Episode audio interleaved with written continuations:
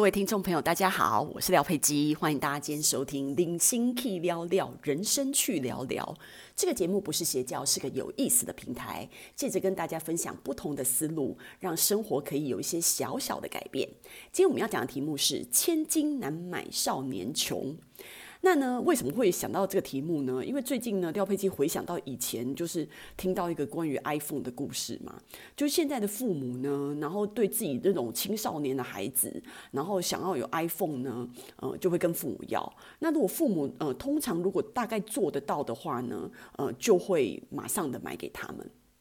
那如果那种家境比较普通的啊，或者是比较没钱的小孩的话，他们如果要 iPhone 的话，可能是需要打工啊什么的。所以呢，就做了一个对比，一个是就是马上跟父母要，然后父母就马上给他 iPhone 的家庭，然后另外的家庭是就是那个小孩是需要去打工三个月，然后好不容易存到那个钱，然后才得到那个 iPhone。那他们两个人得到 iPhone 之后的那个心情当然是落差很大的啊，因为如果马上就得到 iPhone，那个小孩那个青少年他就正常使用嘛。那嗯，后来经过三三个。月打工才得到 iPhone 的那个青少年，他就是第一，他会对于赚钱有一个概念，就知道说，哇，原来你知道要得到一个 iPhone 没有那么容易，其实是需要工作很久的。然后第二是，他以后每一次用这个 iPhone 的时候，都会很自豪，这是他自己工作呃赚来的，然后就会格外的珍惜。所以我会觉得说。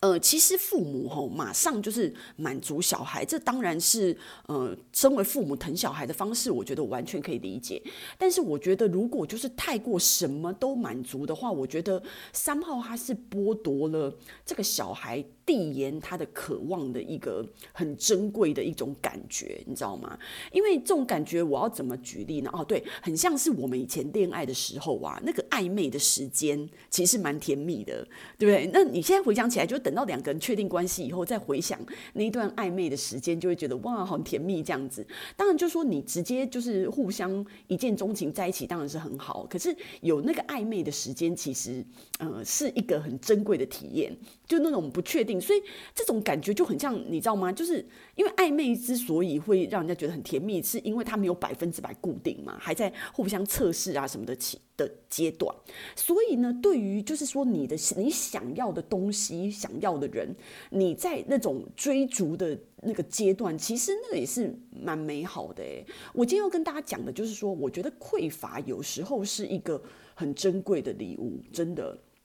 像。呃，我之前就有看到那个日本的报道啊，他就说现在日本的年轻人就是属于那种非常物欲很低呀、然后对未来没有什么期望的这个这样子的年代，因为他们已经有三分之一都是老年人了，所以这些呃，而且他们老年人是超老无敌的哦，所以就是说这些呃呃青少呃青年在一出社会就要背负三分之一的老人的，你知道一些社会的年金啊，什么老人年金啊这些花费，然后呢现现在的日本又是什么什么失落的十年、失落的二十年、失落的三十年，都已经失落多久了？到现在完完全没改善，你知道吗？那他们的经济就很像一滩死水。所以我觉得这种这种感觉跟我今天要说的不一样，因为这种感觉就很像你一出生就负债几百万，就是你一你你你整个人生在还没有开始的时候就已经整个全部毁灭的那种感觉。那那个当然是就是说非常悲惨的状况。那我今天讲的千金难买少年穷，就是。既然是少年穷嘛，就少年那个阶段穷而已啊，之后就不穷了。我觉得我有几个例子，像我之前在看那个 Elon Musk 的。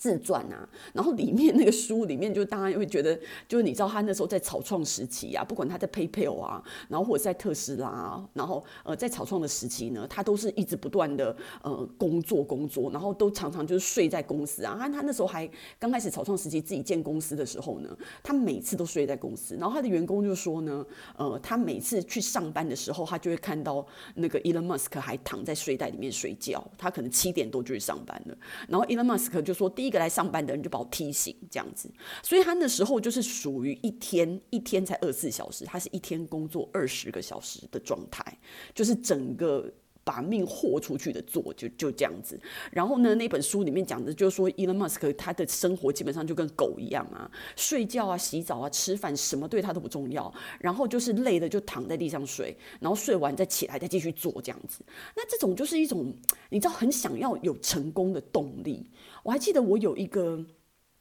呃，朋友啊，哦、有一次呢，嗯、他请我吃饭，然后呢，我们在，因为他就我我有一些朋友是成功的商人哦，他们真的是非常成功，然后也蛮有钱的，然后他在跟我讲说他成功的经历啊，他是属于那种非常悲惨家庭出身的孩子，然后父母就是离异以后啊，然后各自不知道跑哪里去了，你知道吗？我都觉得这种父母真的是很罪该万死哎、欸，你你没有你就生下别人没有要顾他，到底是怎么一回事啊？然后呢，所以呃，我这个朋友跟他弟弟两个人就是常常寄人篱离下，一下到舅舅舅妈家，一下到阿阿那个什么阿伯阿嗯他们家这样子，然后就常寄人篱下，然后就是别人就是在一种亲情的情况之下，不得已给他们饭吃嘛，可是又觉得就是。他们两个很讨厌，因为父母都不出现，所以就等于他们这些亲戚就是要白养他们嘛。然后，所以他就说他他有有一次记得除夕的时候，大家在围着吃年夜饭的时候，然后他跟他弟弟就是没有办法上桌，然后他的不知道是舅舅舅妈还是还是伯伯婶婶，就是没有叫他们上桌，所以他那时候就是只剩下口袋里面的钱，他就跟他弟弟去买了一碗泡面，然后蹲在那个院子。前面两个人分那碗泡面吃，然后看着他的家人亲戚，大家在那边团圆围炉这样子。然后他他就觉得说他的那个就童年非常非常悲惨，所以他一很年轻的时候就也没有办法好好的读书，然后很年轻的时候就冲出来自己在那边闯事业。然后后来他等到就是真的比较，就是因为像他这种人哦，其实他蛮聪明的，然后非常非常也是那种把命豁出去做的人。然后所以像他这种人当然是后来就成成功了。可是他后来他就开了一家那个印刷厂，然后印刷厂呢。有一阵子，因为他就是急于想要赚钱，然后接了很多很多的 case，然后呢，结果那些工人是已经没有办法再加班了，所以呢，到最后过年的时候呢，工人就说他要回家，他真的完全不想再做了，所以他就自己一个人在工厂里面自己顾机台，自己在那边加班，然后在那边撸撸撸撸到最后真的太累了呢，呃。后来他在就是半梦半醒之间，因为他真的是有点太累，所以他在刷那个机台，那个印刷机印完以后，不是要把纸裁开吗？然后他把手伸进去的那一刹那呢，呃，机器没有控制好，就整个掉下来，然后切到他的手指，所以他的手指的第一个关节，他的右手的手指的第一个关节，从食指、无名指到那个中指，就是食指、中指到无名指这样这一节。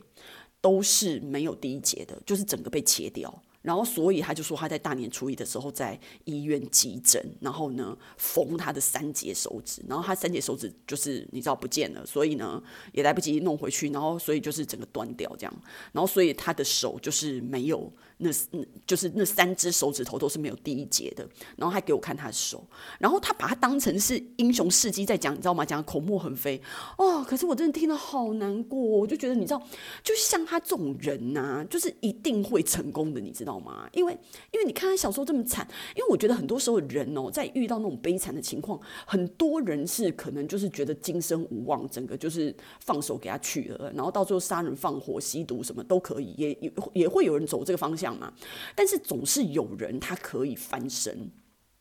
总是有人他是把目标就是看得更前面，然后就是一定要让自己成功的。我还记得我那时候在那个我我在大陆有一个很好的朋友，他是河南人，然后呢他也是很年轻，他跟我差年年年纪差了大概十岁左右吧。然后呢他呃他说他那时候以之前就是你知道他们村里面根本就不根本就没有那个呃。就是没有什么好的学校啦，所以他们都是那种国中毕业啊，就差不多可以嫁人了。像她两个姐姐就是这样子啊，就是嫁人。然后她，而且你知道大陆不是一胎化吗？可他们家就是真的太穷，他们家四个姐妹，你知道吗？那就会觉得说，哎，大陆不是一胎化，怎么会有四个姐妹？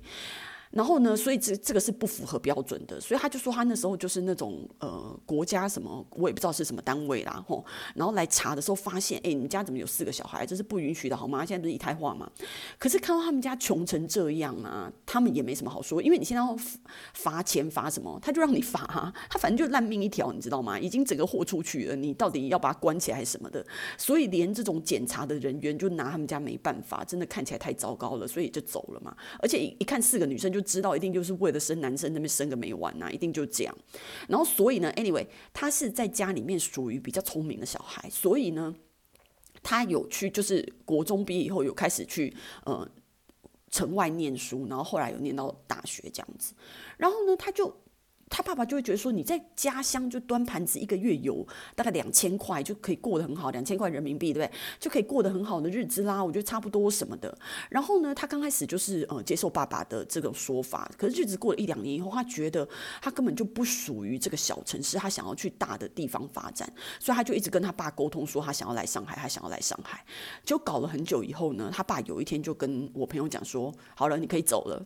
然后我朋友听得非常的喜不自胜，他忙就把那个工作给辞了，你知道吗？一个礼拜之内他就出发了。他跟我讲说呢，他出发怎样，你知道吗？因为他是那时候还年轻嘛，才刚毕业一两年。然后呢，他就带着他的棉被，因为我每次在上海火车站，我都看到一大堆带棉被的人，我就觉得你们带棉被是怎样啊？你出外工作，你棉被不是到那个当地再买就好了，为什么你要扛那个棉被？可是他们真的会扛棉被哦，所以你就觉得说，你知道这个就是，你知道他对他们来讲，棉被就是很重要嘛，你睡觉什么都都需要。然后就说他拿了一点钱啊，然后他就。扛的那个左边扛了棉被，右边扛了他的那个呃一些家当这样子，然后他就说他穿着他最漂亮的衣服，然后踩着高跟鞋就上火车了。可是因为他从来没有离家呢，他不知道那个火车是要站十几个小时的。他说他就穿着高跟鞋站十几个小时，挤得要死，也没有办法睡觉，也没有办法坐下，也没有办法移动，就是整个很挤。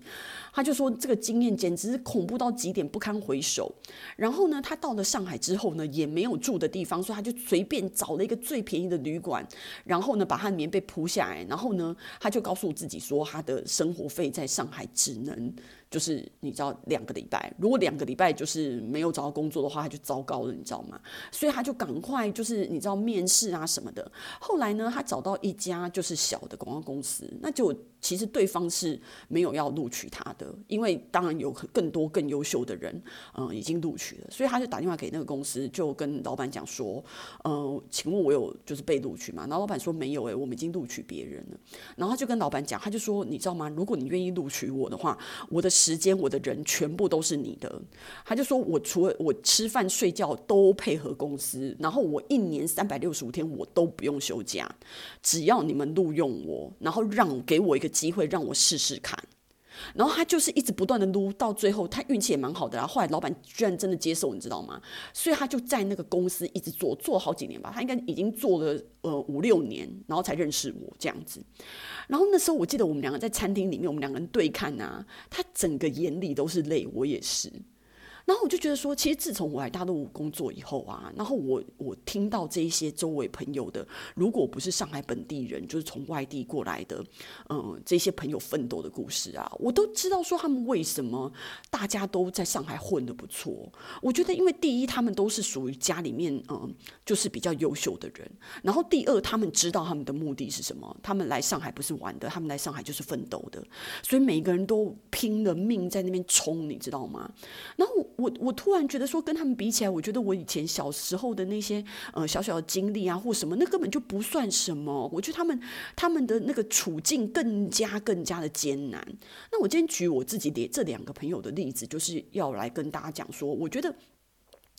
真的是千金难买少年穷，你知道吗？因为我觉得一般的人哦，就是出生在一个平凡的家庭，有的平凡的父母、平凡的兄兄弟姐妹、平凡的观念，去一个平凡的公司，然后再加上自己平凡平凡的才华，然后呢，也没有什么爆发性的思考，然后每天就这样一天过一天，然后就过了平凡的一生。我觉得蛮可惜的，所以我觉得就是这些精彩的人哦，在我身边出现的这些精彩的人，我都会每一次都觉得打从心里面非常尊敬他们，然后希望跟他们学习。然后我觉得他们这种少年穷的经验呐，让他们真的是在。出社会十年之内，马上就甩脱贫穷，并且过上比一般就是我刚刚说的平凡的家庭、平凡的父母这些人，马上十年就甩他们好几条街了，十年就翻身了。然后，如果你是出生在一个非常普通的家庭的话，然后我觉得这种感觉会，我我我希望大家可可能有一点点警觉性，因为我觉得为什么这一些平凡的人占了这个社会百分之九十九呢？因为你这个平凡家庭，其实你也不是说真的很匮乏。啊，当然你也不是说真的很富裕，所以你就处在一个中间的阶段，然后要死不活的，你知道吗？那所以这个这个情况就是，其实你也没有什么一定要有什么动力，因为其实你饿不死嘛，所以你没有一个很很巨大的动力去 push 你向前，然后所以你就每天这样浑浑噩噩的过啊，然后大家人云亦云啊，吼，大家买股票你就去买一点，大家上班你也去上，然后大家就是追什么剧你也去追，就是这种真的是非常普通人的生活，我觉得就是大部分百分之九十九的人的呃日子。那我觉得今天听零星 K 聊聊人生去聊聊的。朋友就一定是对于呃这种自我成长啊，然后对自己自我要求比较觉醒的这一群人，所以我就希望说廖佩基就是每次给大家分享一些这些经验的时候，我觉得只要大家是呃对呃自己现在目前状态有一点体认跟有一点警觉的人，都会马上想要去做点什么，然后有一些改变。那这就是我们呃有这样子节目的目的，我觉得这是非常好的。那希望大家今天喜欢我的分享哦，然后也希望大家呢，如果有什么疑问问啊，然后或者是有什么问题想要廖佩基来帮大家解答的话呢，那也欢迎大家留言给我。我们下次见。